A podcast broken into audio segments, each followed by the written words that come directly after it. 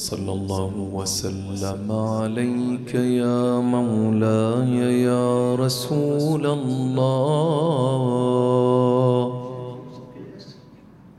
صلى الله عليك وعلى آلك المظلومين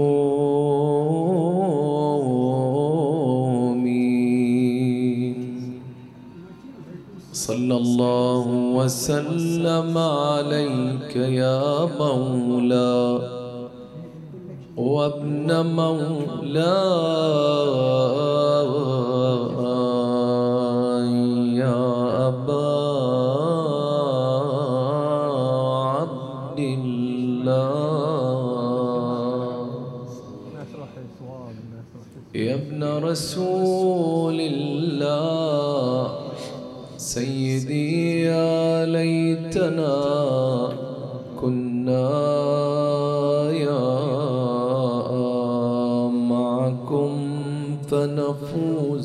فوزا عظيما. حي الحياة في كربلاء أجداثا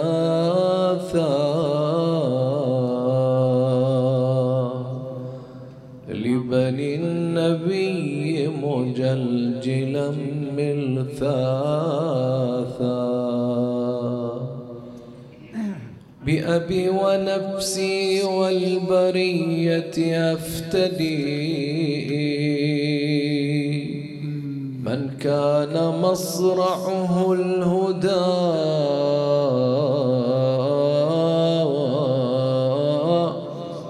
فانماثا بأبي غريبا يستغيث.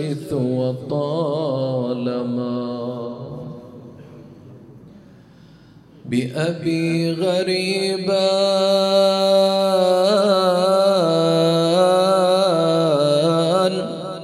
يستغيث وطالما للصارخ الملهوف. كان غياثا.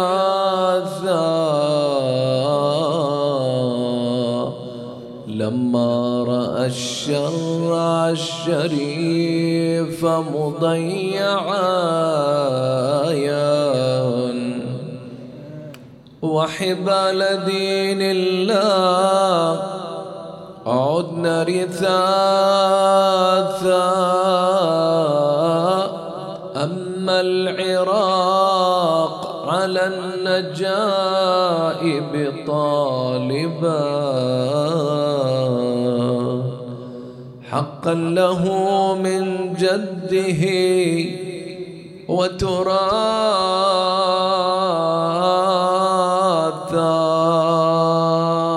طوح الحادي وضع عنها جب حنينه وزينب تنادي سفرة القشرة عليه. صاحت بكاف شديد العزم والباس. شمر أردانك وانشر البيرق يا عبا.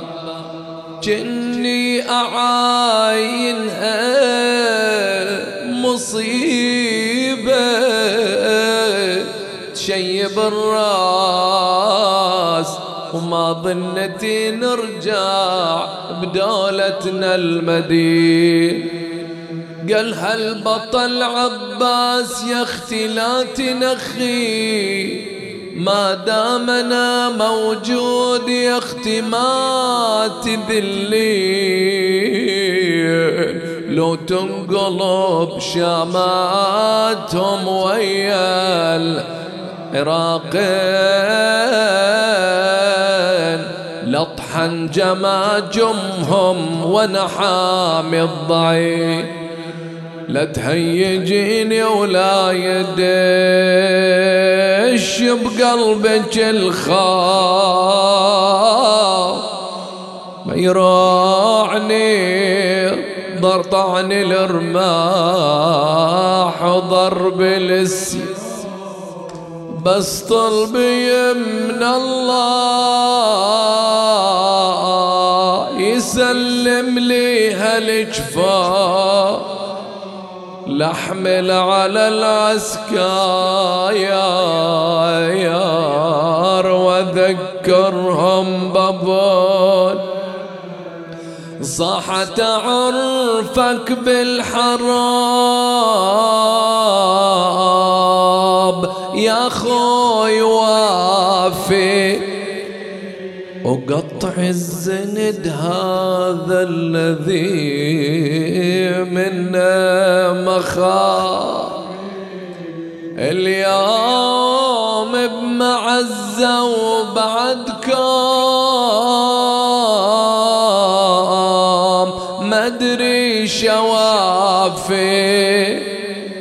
وياهو اللي يرد لو هجمت علينا وتمضي الأيام والليال وإذا بزينب على ظهر المطية والحسين على الثرى والعباس على الثرى وزينب تنادي بقيت محيرة واصفج بليدي لا عباس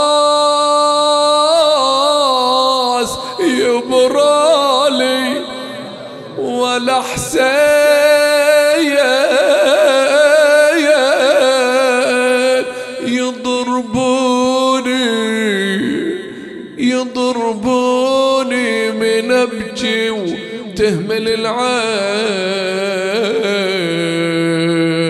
ترضاها يا أبو الغيرة علي. ولكن الأمر لله ولا حول ولا قوة إلا بالله العلي العظيم. إنا لله وإنا إليه راجعون. قال سيدنا ومولانا أمير المؤمنين وسيد الوصيين عليه السلام. علموا صبيانكم من علمنا ما ينفعهم الله به. لا تغلب عليهم المرجئة برأيها. صدق عليه أفضل الصلاة والسلام. الله صل على محمد.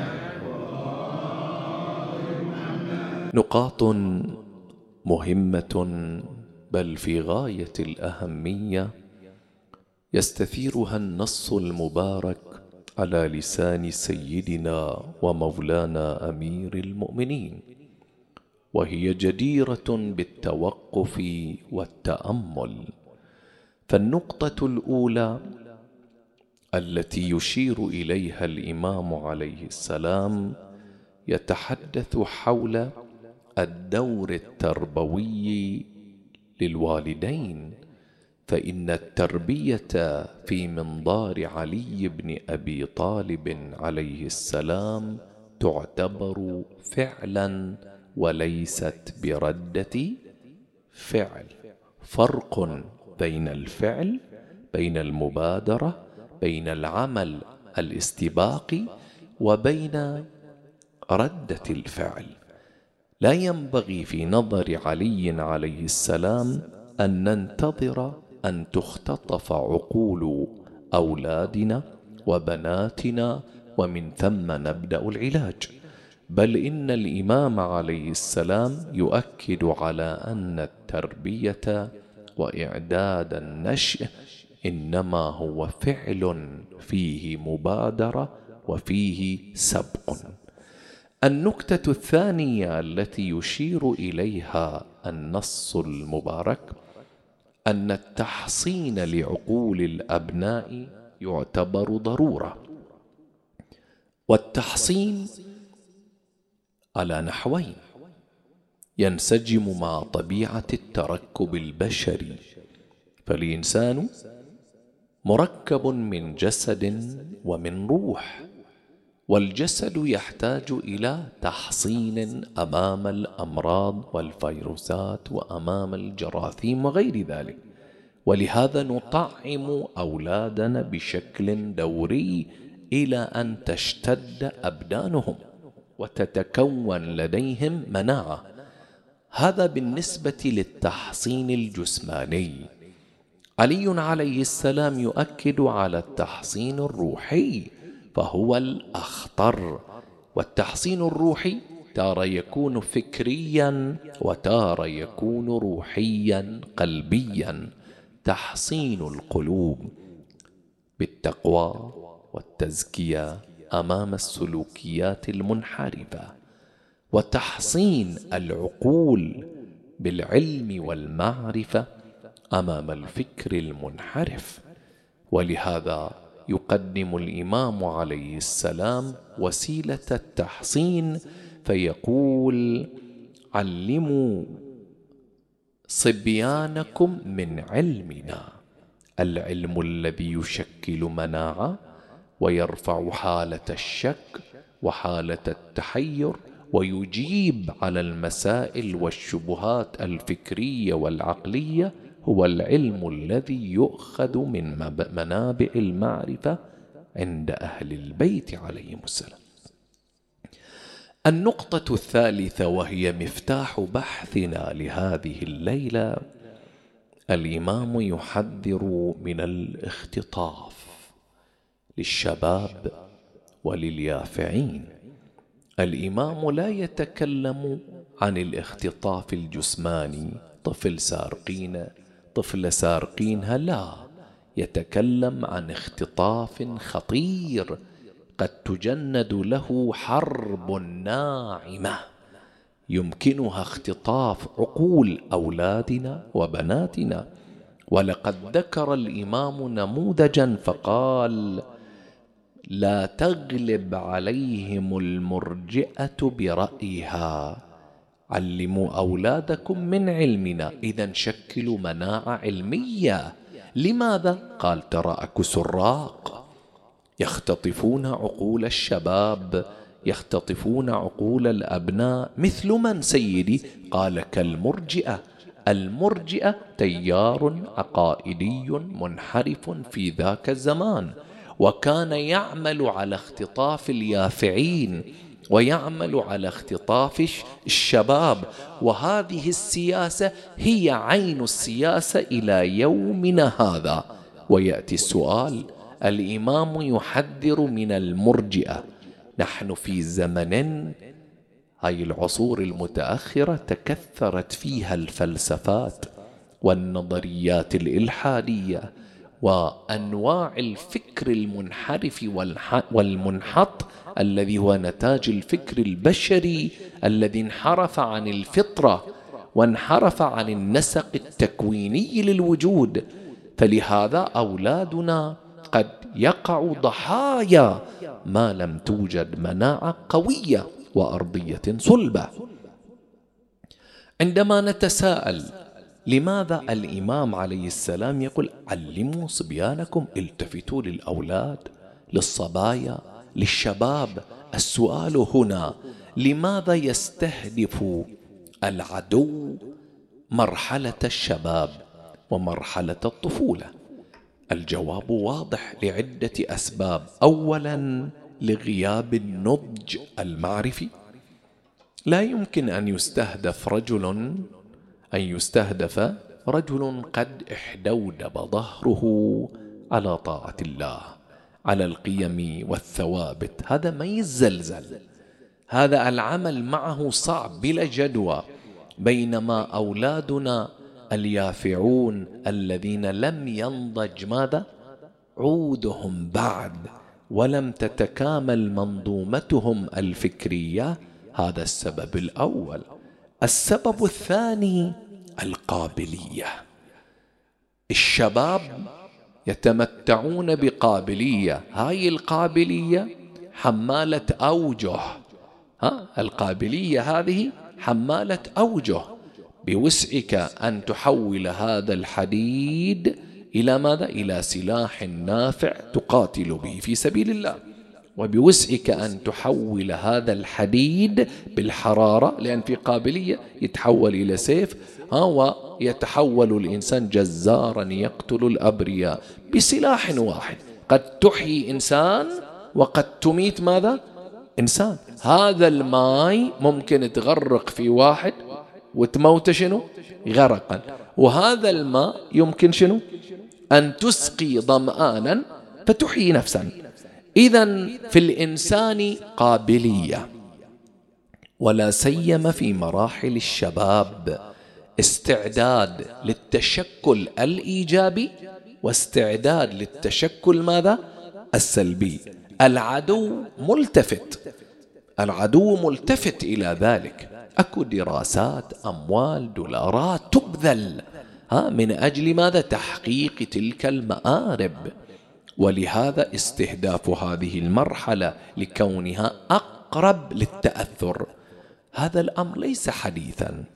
التاريخ حدثنا عن أبي جعفر الأحول رضوان الله عليه هذا الرجل الذي كان من تلامذه الإمام الصادق عليه السلام ولقد كان في البصرة ويعلم الأحبة بأن البصرة التي كانت مناشئ الفتن على اعتبار أن التجمع الشيعي ومركزيته وين كانت؟ بالكوفة. بالكوفة بالنجف. أما البصرة كانت مختلطة بالآراء والتوجهات والسياسات فالفتن دائما تطلع من البصرة. فالتفت أبو جعفر الأحول يوم من الأيام اجى إلى الإمام الصادق عليه السلام. سأله الإمام الصادق سؤال فقال له كيف رأيت مسارعة الناس إلى هذا الأمر ودخولهم فيه؟ يعني كيف رأيت الناس في البصرة في إقبالهم على مذهب أهل البيت؟ سلام الله عليهم. على التعلق واتباع أمير المؤمنين بالبصرة مو بالكوفة. فأجاب أبو جعفر والله إنهم لقليل. في البصرة إقبالهم شنو؟ قليل. ماذا قال الإمام؟ تأملوا جيدا. قال الإمام عليه السلام لأبي جعفر عليك عليك بالأحداث. وفي رواية عليكم بالأحداث فإنهم أسرع إلى كل خير. شوف يقول لي أنت بلي بتجي إلى مجتمع هذا البصرة؟ ها؟ راح تشوف شيوخ وكهول وكبار وعجزة. لكن الإمام يدل إلى طريق التأثير. عليكم بالأحداث ابدأوا بهم فإن فيهم ميل إلى الخير. وهذا المفترض المجتمع اليوم يتيقظ. المجتمع إذا أراد أن يستثمر تنمويا في مجتمعه يستثمر تلك الطاقات الإيجابية لأولادنا وبناتنا اليافعين قبل أن يختطفوا من أيدينا أو تتنامى لهم توجهات أخرى. ولهذا الإمام يبين أن في الشباب آه، استعدادا مهم ينبغي أن يستثمر. ولهذا عندما نتحدث عن اختطاف الشباب حديثنا الليلة حول الاختطاف السلبي الخطير الذي قد تتعرض له الطبقة الشبابية من بناتنا وأولادنا فهناك أساليب متعددة للاختطاف. تعالوا لنقف مع تلك الأساليب. الأسلوب الأول لاختطاف عقول أبنائنا وبناتنا اولا التعليم المسيس والمؤدلج. من أخطر أنواع التعليم وكما يعلم الأحبة بأن الصبي والصبية يقضي ردحا من عمره على كراسي التعلم. يعني الزمن الذي يقضيه مع والديه قليل بالنسبة لو قايسناه للزمن الذي يقضيه مع أساتذته ومعلميه في المدرسة. فلهذا عندما يكون التعليم مؤدلج فالتعليم المؤدلج هو الذي يهدف لبرمجة عقول الطلاب والطالبات ضمن أفكار معينة ومحددة وعادة تكون سلبية. سلبية ناخذها بالاتجاه السلبي ولهذا يكون هذا النحو من التعليم المؤدلج سلبي وخطير إلى أبعد الحدود. من هنا التعليم سبب للرفعة وسبب لماذا؟ للضعة. ليش؟ ماذا يقول علي عليه السلام؟ فقم للعلم لا تبغي به بدلا فالناس ماذا؟ موتى وأهل العلم أحياء التحفيز على ضرورة العلم والتحرك نحو إنجاز خطوات ثابتة نحو درجات العلم لكن يا نوع من العلم العلم الذي يرفع لا العلم الذي يضع قد تسيس عملية التعليم بغرض إيجاد حالة التجهيل. ها أحيانا يفرغ ماذا؟ تفرغ عملية التعليم من محتواها. الوقت يضيع الزمن يضيع ولكن لا يوجد التعليم منتجين ولا مبدعين ولا علماء ولا مفكرين. وكل هذا لأن مقدمات التعليم تكون ماذا؟ غير صحيحة. من هنا يا أحبائي أحيانا في بعض البلدان يكون التعليم بهذا النحو. أمة تريد لنفسها النهوض أمة تريد أن تصنع حضارة لا بد أن تبدأ بالعلم كما فعل حبيبنا ونبينا أبو القاسم محمد. اللهم صل على محمد. كلمة جميلة. التعليم هو أقوى سلاح يمكنك استخدامه لتغيير العالم. هذا من قالها نيلسون مانديلا هذا الرجل الذي كان يناضل عن المستضعفين والمحرومين في أفريقيا. النبي صلى الله عليه وآله بين وأكد منذ الوهلة الأولى عندما جاء ليقوم حضارة الإسلام أنه لا حضارة إلا بعلم فاتخذ من دار الأرقم ابن الأرقم مركزا لصقل العقول وترسيخ قواعد الفكر فدخل إلى دار الأرقم سرا. النبي كان ينقطع في الدار أشهر متوالية مع من؟ مع النخب الأولى التي تحتاج إلى صناعة الفكر. فدخل الدار عمار وياسر وسمية والخباب وأبو ذر وغيرهم من الصحابة الأوائل الذين خرجوا بفكر متوقد. واحد من خريجي هذا المعهد النبوي مصعب بن عمير. وطلع دخل صبي صغير ها مصعب دخل صبي. ولما علمت أمه وعلم أبوه بأنه يذهب إلى دار الأرقم فاحتجزاه في وين؟ في البيت وأقفلوا عليه الدار. خايفين يفسد عقيدته من؟ محمد صلى الله عليه وآله. هالكيفيه يخافون نور الإيمان يتسلل إليه. والنبي كان مدرك أن هؤلاء الفتية الشباب هم أقرب إلى كل خير. حبسوه. ففر وهرب منهما من أمه وأبيه. وين راح؟ سافر مع جعفر بن أبي طالب. وين راحوا؟ الهجرة الأولى؟ إلى الحبشة. طلع وياهم وهو صبي وراح إلى الحبشة معهم. فلهذا بعد غيبة طويلة في الحبشة عاد لكنه عاد شديدا صلبا يافعا. فما كانت لأبيه قدرة عليه فخيراه. آه. إما أموالنا وثروتنا لأن مصعب بن عمير أبواه من الأثرياء جدا فخيراه بالثروة والمال أو محمد اختر فاختار رسول الله صلى الله عليه وآله وترك ثروته وإرث أبيه وصار يلبس قميصا مرقعا ها؟ ويمر عليه النبي وعليه لباس الفقراء وهو ابن الأثرياء. فيبتسم النبي في وجهه فتشرق الدنيا برمتها بين يديه.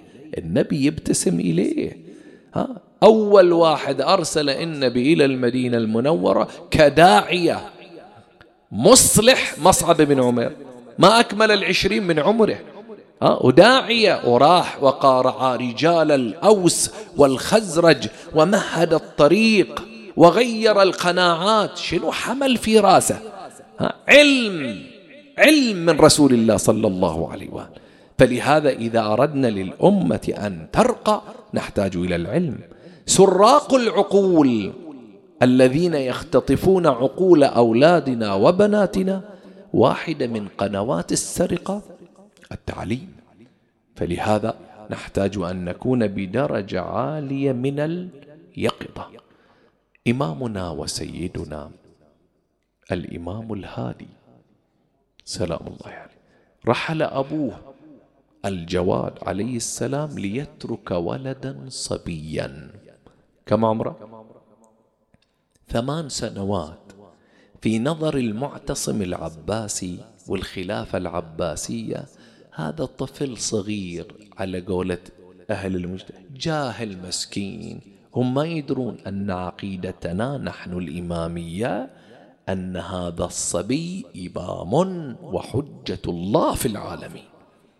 ها هذا عقل لا يقاس بعقول الرجال أصلا. لكن في نظر بني العباس هذا الطفل صغير فأرادوا ماذا؟ اختطاف عقله. شوف السرقة للعقول كيف. تأمل كيف أن التعليم قد يجند بشكل خطير دنيء مباشرة ما ان رحل إمامنا الجواد من جانب عليه السلام أرسل المعتصم العباسي وزيره عمر بن الفرج إلى المدينة المنورة وأعطاه أمر. خذ الهادي خذ أبا الحسن الهادي وسلط عليه معلما مو أي معلم عام لا لابد أن يكون ناصبي. ملتفت شلون؟ وراح يدور منه عالم مربي ها في المجتمع. العباسي يصلح لذلك. فظفر بالجنيدي.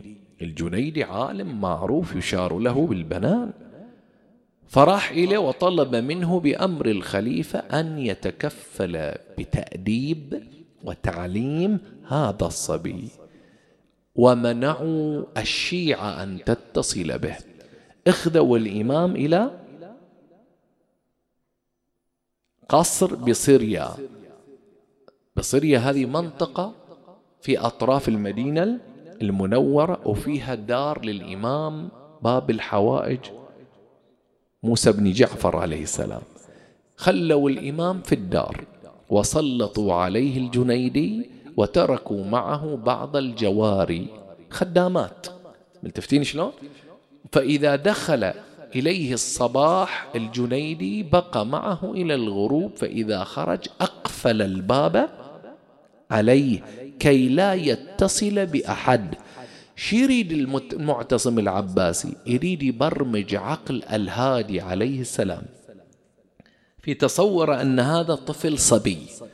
ها فإذا سلطنا عليه رجل كالجنيدي ناصبي سيعمق الفكر الناصبي في عقله.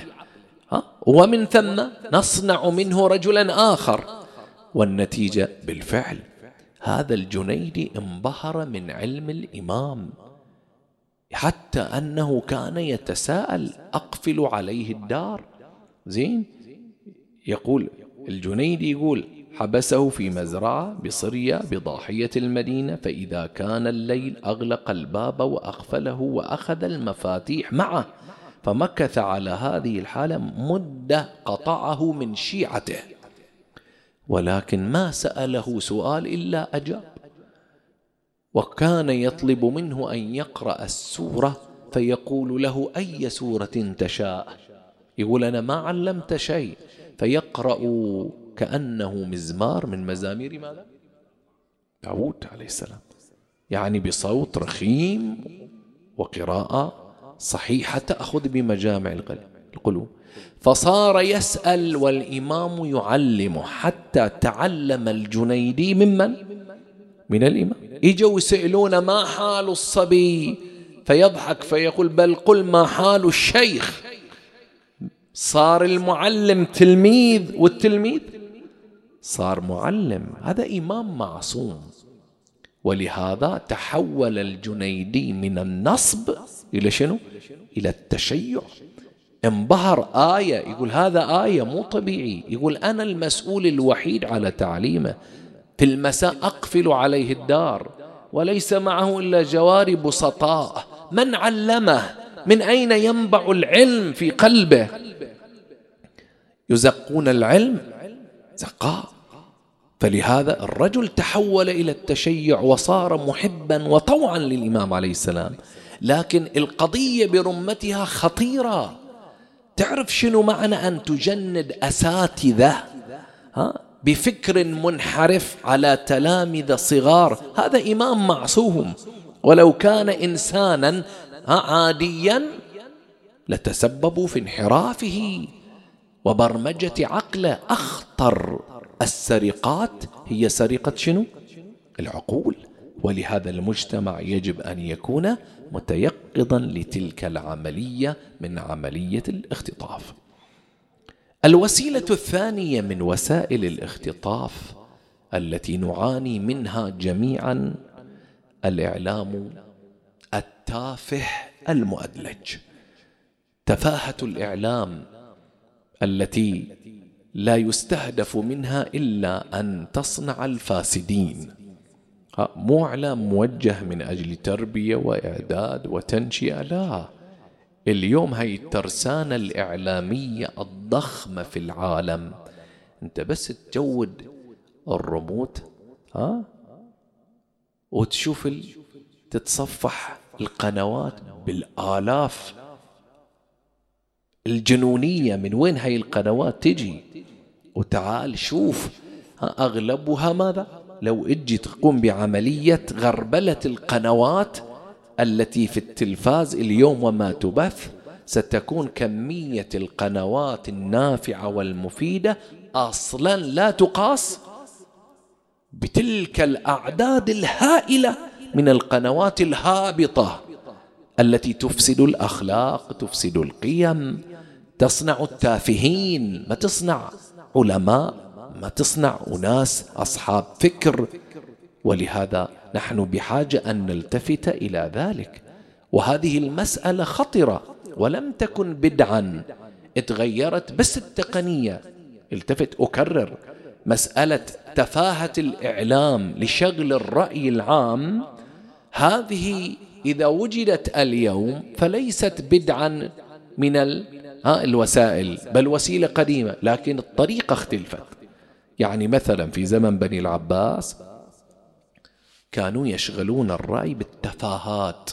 شنو وسائل الإعلام؟ لا في تلفزيون ولا أكو راديوات ولا أكو شنو تلفونات نقالة ولا وسائل تواصل. إذا الوسيلة الوحيدة للإعلام شنو؟ القصاصون. عندهم مجموعة من القصاصين جندوا ولهم صلاحيات رسمية من الدولة أن يخطبوا أن يحاضروا في الجوامع في المساجد في الأسواق. هذول مسموح لهم. ليش؟ لأنهم صوت السلطة. هذا الواقع. صوت يؤدلج عقول الرعية. هذا القصاص عالم؟ لا. ليس بعالم. بل يلتقط من هنا ومن هناك لكن يمتلك قدرة في التأثير الخطابي. فهو إعلامي بالنسبة لذاك الزمان لكن بعقل أجوف. بل كان القصاصون ها يكذبون على رسول الله صلى الله عليه وسلم. أحد القصاصين كما ينقل اليعقوبي اجى إلى السوق وقال إن لله تعالى صورين. القرآن يقول يوم ينفخ في الصور. صور شنو؟ واحد. هذا اجى قال إن لله تعالى صورين. اعترض عليه رجل. تعترض بعد؟ يقول الرواية تقول فأخذ نعاله وقال له يا ابن الفاعل أنا ما أريد أقول إيش الكلمة اللي قالها. ها؟ يا ابن الفاعل وقذفه بشنو؟ بالنعال. فلم يبقى رجل من الحاضرين إلا شنو؟ إلا قذفه بالنعال ونزلوا عليه نزلة. يعقوب يقول ما تركوه حتى قال إن لله ثلاثين صور. قال اللي تبون لو ثلاثين صور بس عفوني. ما تقدر تعترض لأن هؤلاء صارت لهم شعبية خطيرة يؤدلجون العقول. دخل يوم الأيام أحدهم ونادى أيها الناس كأن واحد مشغل تلفزيون. ذاك الزمن خلاص فيجوا للناس كلهم يتجمعون. ويبدأ يقص عليهم يقول قال رسول الله صلى الله عليه وآله ورسول الله. لم يقل طبعا. قال شنو قال؟ قال من بلغ بلسانه أرنبة أنفه دخل الجنة. اللي يوصل لسانه إلى قمة خشمه ها؟ يدخل الجنة. يقول فترك الناس ثلاثة طوائف. قسم مستانسين ها؟ ضمنوا شنو؟ لأن كل واحد لسانه طوله بس طلع كأنه بقرة. ها؟ وصل خش إلى خشم. هذا خلاص هذا الله عطنا شنو؟ الجنة. فصار لسان الطويل معيار. زين قسم آخر. لا يبكون على أنفسهم لأنهم من أهل النار لأن ألسنتهم شنو؟ صغيرة. يقول والقسم الأكثر هل يبونها يقول لما تطالعهم كأنهم بقر في حظيرة الأبقار كل واحد يحاول يدلع شنو؟ لسانه اسحب لا تسحب لعل يوصل إلى شنو؟ إلى الخشم. إذا هكذا السياسة. وهكذا يراد من تجنيد الإعلام الضال والتافه أن يحول الشعوب إلى قطعان شنو؟ أبقار. ها؟ يعني يشغلون الشعوب بالتوافه وتمرر قضايا من تحت الطاولات خطيرة. كان المجتمع يتوجب أن يكون متيقظا لها. هكذا كان العباسيون الأمويون يجندون هذا الإعلام. ولهذا ماذا تريد من عقول أولادنا الذين يقضون زمنا طويلا أمام إعلام بهذا المستوى من التفاهة؟ شو يصير؟ المسألة خطيرة إلى أبعد الحدود. أكو مقولة لطيفة قالها شكسبير هذا الأديب الإنجليزي المسرحي مقولة مثل ما يقال انظر إلى ما قال ولا تنظر إلى من؟ شوف قيمة الكلمة. شي يقول الرجل؟ يقول اعطني مسرحا أعطيك شعبا عظيما. شكسبير قالها بذاك الزمن. يقول عطني مسرح أنا أقدر. لأن الناس تقعد الأول ما في تلفزيونات. أما أيام شكسبير. بس في مسرح. المسرح هو الجانب الفني والناس تتهافت عليه. هذا المسرح عندما يجند بشكل إيجابي تستطيع أن توجد شعب عظيم. يعني الإعلام اليوم عندما يجند بشكل صحيح تستطيع أن تصنع عظماء والعكس بالعكس. عندما يقف على منصة التأثير ها بعض التفهاء التافهين مثلا مع احترامي للجميع اللي ما يمتلكون لا حصيلة لا علم ها لا سيما ونحن اليوم يا أحبائي صار وسائل التواصل المرئي والمقروء يصل إلى أيدينا. كل واحد عنده تلفون ها؟ كل واحد عنده. وتعال شوف بعض الأشياء المفرغة من المنفعة المفرغة من الفائدة. فراغ في فراغ. بل أحيانا أكاذيب وموضوعات وتفاهات. هذه تصنع عقول تافهة مع احترامنا إلى أولادنا ولجميع الأحبة. اليوم الإعلام ولا سيما الكرتون صاير يصنع العنف ملتفتين لهي الشغلة. دراسات تؤكد الرسوم المتحركة اللي فيها ضرب وقتل وإزهاق نفس. هاي الأمور اللي أولادنا يقعدون ساعات طويلة وأحيانا إحنا نريد نتخلص منهم نبي شوية فراغه فنشغل التلفاز ويقعد لساعة ساعتين لكن ماذا يشاهد الصبي؟ يجب على أولادنا أن يستفيدوا من تلك الساعات بمشاهدة ما هو نافع. ليس كل ما يقدم يكون نافع. الإعلام خطير اليوم. اليوم من أساليب الإعلام تغيير الصورة النمطية. إيش نقصد بتغيير الصورة النمطية؟ أعداء الدين أعداء الحضارة أعداء القيم. يجندون الإعلام لعلمهم بأن الإعلام فيه ما فيه من الخطورة والتأثير البالغ. ولعلي ذكرت فيما مضى أن الإعلام بالنسبة للبلدان الغربية يعتبر السلطة الرابعة. فإذا كانت هناك سلطة تشريعية وسلطة قضائية وسلطة تنفيذية فإن الإعلام وإن لم يكن رسميا سلطة إلا أنه بقوة السلطة في التأثير في الرأي العام. الإعلام يرفع زيد ها ويسقط فلان ويرفع فلان. يقدم حزب ويأخر حزب. هذا الإعلام في غاية الخطورة. أيضا يصنع أمة وحضارة ويمكن أن يبني حضارة لا قيمة لها أساسا. الصورة النمطية خطير جدا اللي قدم الإعلام اليوم. أنت تشوف الإعلام الإعلانات التي تقدم مثلا إعلانات على مستوى الجامعات. إذا بيطلع لك شلون التقدم العلمي والحضاري والنهضة الحضارية يطلع لك بنت سافرة جميلة عليها لباس شبه شنو؟ يعني يكشف أقل شيء مفاتنها يعني. وكأنما الحجاب ها يمثل الجنب شنو؟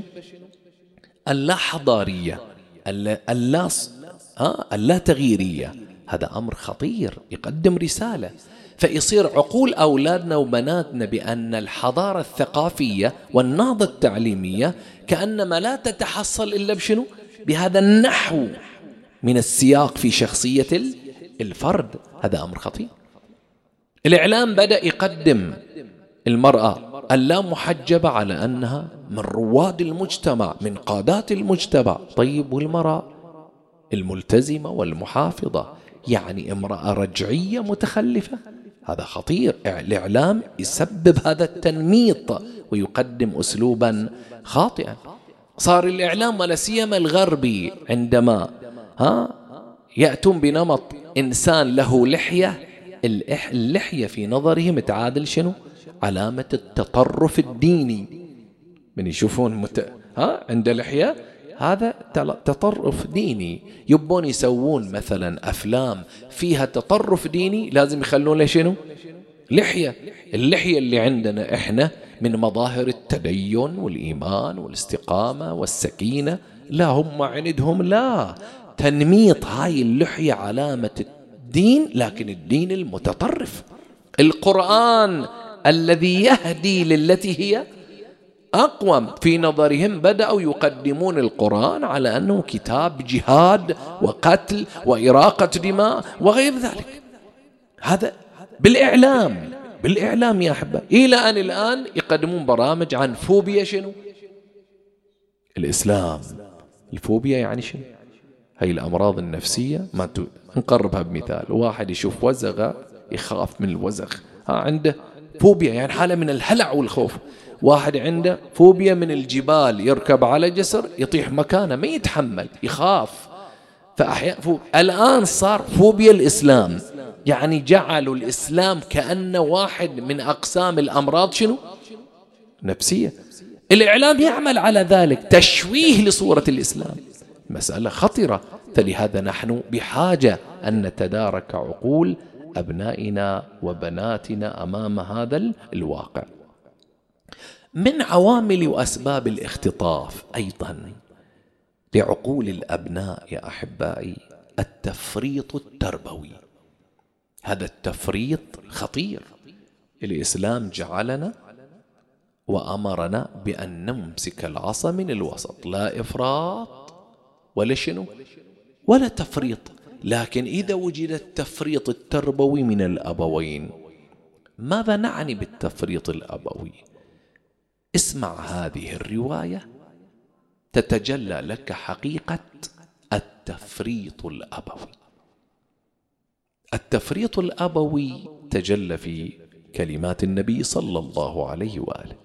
عندما مر قبل أربعة عشر قرن على ثل من الأولاد يلعبون فوقف يتأملهم ثم قال ويل لأبناء آخر الزمان من آبائهم. قال الصحابة يا رسول الله من آبائهم المشركين؟ قال من آبائهم المؤمنين. ليش الأب والأم سبب شقاء؟ لماذا؟ تعجب الصحابة. فأجاب النبي قال لا يعلمونهم شيئا من الفرائض وإذا تعلموا منعوهم ورضوا عنهم بنزر يسير من الدنيا. معارف دنيوية ها لا تساوي شيء قبلوها أما المعارف الواجبة منعوهم منها. إلى أن قال النبي إن هؤلاء مني براء وأنا. بريء منهم. النبي يتبرأ من هؤلاء. لماذا؟ يقول لا يعلمون أبناءهم شيئا من الفرائض. بعض المعارف تعنون بكونها فريضة يعني واجبة التعلم. والأب يجب عليه أن يعلم ولده وابنته الفرائض لأن تعلمها واجب. النبي يقول يمنعونهم من تعلم الفرائض. هذه مصيبة. ويقبلون بالمعارف الجانبية الركيكة التي تصنع هوية ضعيفة. من هنا يا أحبائي الوالدان يتوجب عليهما أن يبذلا ما يملكا من أجل تحصين الأبناء أمام عملية الاختطاف العقلية والفكرية. في السابق كان الاختطاف يكون جهارا وبالقوة وبالنار والدخان وعبر الحروب فتهجم بلاد على بلاد وتدخل الجيوش إلى بلد ما وتسحق ذلك البلد ثم تقوم بتغيير أفكاره قيمه وتغيير قيمه كما فعلت فرنسا بالجزائر. فرفعت شعار فرنسه الجزائر في تلك المرحلة. ماذا يعني فرنسة؟ يعني أن تسلخ الجزائري من عروبته آه من دينه من ثقافته من حضارته لتحوله ماذا؟ فرنسيا. هذا بشنو صار؟ بالسلاح. أحيانا يكون بالمكر والدهاء الخارجي.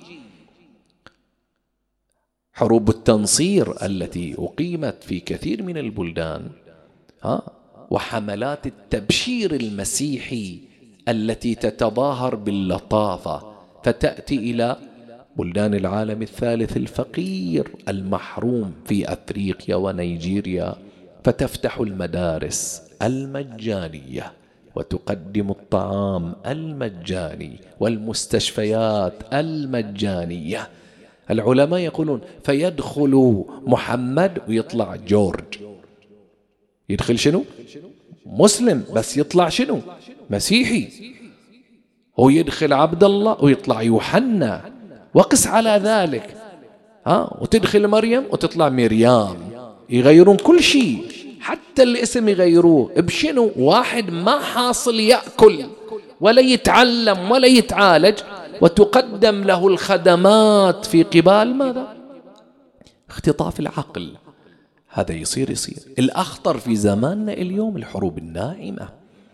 الحروب الناعمة اللي أولادنا في, في البيوت وفي المنازل وكل واحد عنده تلفون وضربة زر يقرأ ثقافة هنا وثقافة هناك ويشاهد فيلما هنا وفيلما هناك. وهكذا وتبدأ عملية برمجة العقول. ما أحوجنا إلى تحصين أولادنا نريد أولاد نماذج. أصحاب قيم أصحاب مبادئ. نحتاج إلى جهد جهيد. تعال إلى كربلاء مثلا. انظر إلى سيد الشهداء أبي عبد الله الحسين. تأمل كيف صنع نماذج لا نظير لها. فمثلا القاسم. القاسم بن الحسن صبي عليهما السلام صبي صغير لكنه يتفانى عندما سمع عمه الحسين يقول هل من ناصر؟ ها؟ يوم العاشر قتل أنصار الحسين. ها؟ وإذا بصوت الحسين لإلقاء الحجة يقول هل من ناصر ينصرنا؟ هل من معين يعيننا؟ وإذا بصبي يخرج من الخيمة مهرولا ويأتي ويرمي بنفسه على قدمي عمه الحسين. نعم يا عم ائذن لي في البراء يضم إلى صدره يقول له بني عد أنت العلامة. يطالع بس وجهه ويتذكر أخاه أبا محمد الحسن ويضم إلى صدره بني عد أنت العلامة من أخي أبي محمد. ورجع أو يرجع الصبي حزين منكسر. ودمعت على خده شوي وإذا بالصوت يرتفع. هل من ناصرين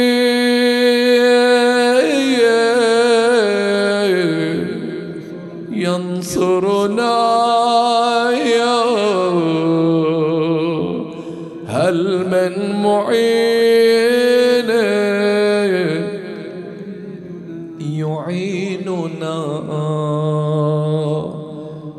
وإذا به أقبل مسرعا عما لا طاقة لي على الصام ضمه إلى صدره قال بناي ما طعم الموت عندك؟ تبسم القاسم قال عماه أحلى من العسل ضمه إلى صدره. أذن له. نزل إلى الميدان. يقاتل قتال الأبطال. ما هي إلا لحظات. وإذا بصوت الصبي ينادي عما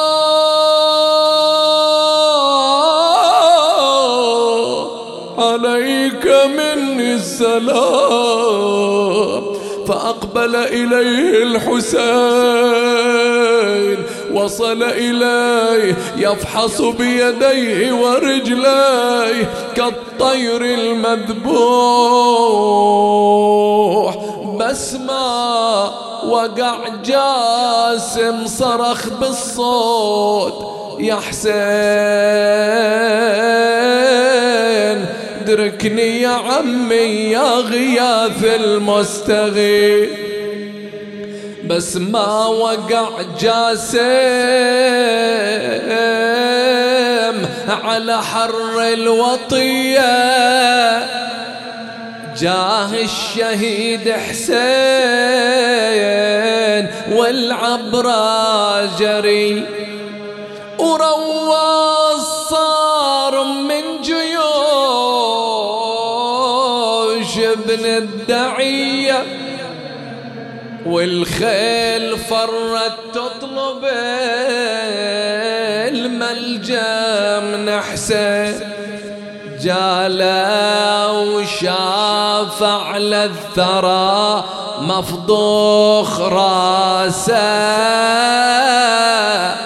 يفحص برجله معتفر فاجد حواس. ومن كثر طعنات العدا انقطع أنفاسه. وشال على صدره ورجع بال الصياوي. وبس ما وصل دارا عليه الحرم صوبي. وبس ما وصل دارا عليه الحرم صوبين ورملة نادي يا الولد يا فجعة البيت. ويلي على اللي ما بلغ سنة العشرين وهوت عليه تصيح والعبرة جرية. بس ما وصل دارا عليه الحرام. صابه.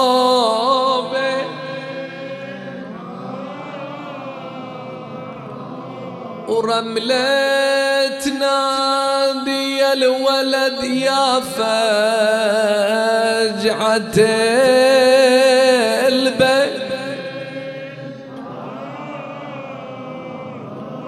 ويلي على اللي ما بلغ سنه العشرين وهوت عليه تصيح وياها النساوي. ها يقولون طلعت أمة تنادي وولدا وقاسما تقل تقل وليدي من شفت عمه لبسك تفصيل لجفان قلت الولد ما يعود من حامة الميدان. قومي يا سكنة ودعي شمعة شبان وشقي على العريس جابك يا حزينة. يا ابن الفاجدة تعظمهن مخلفات. وما تدري تموت أم الولد. لو مات لو مات يا ابن رباي يا ابن رباي وين وسهر ليلي؟ الفات يا ابني ليش ما تقعد تجاوبني؟ يا ابني ليش ما تقعد تجاوبني؟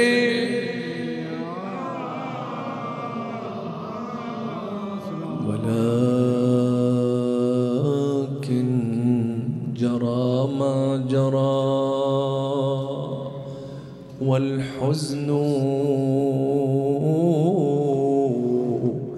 يملأ خاطري يا الله. اللهم صل على محمد وآل محمد. اللهم تقبل منا اليسير واعف عنا الكثير.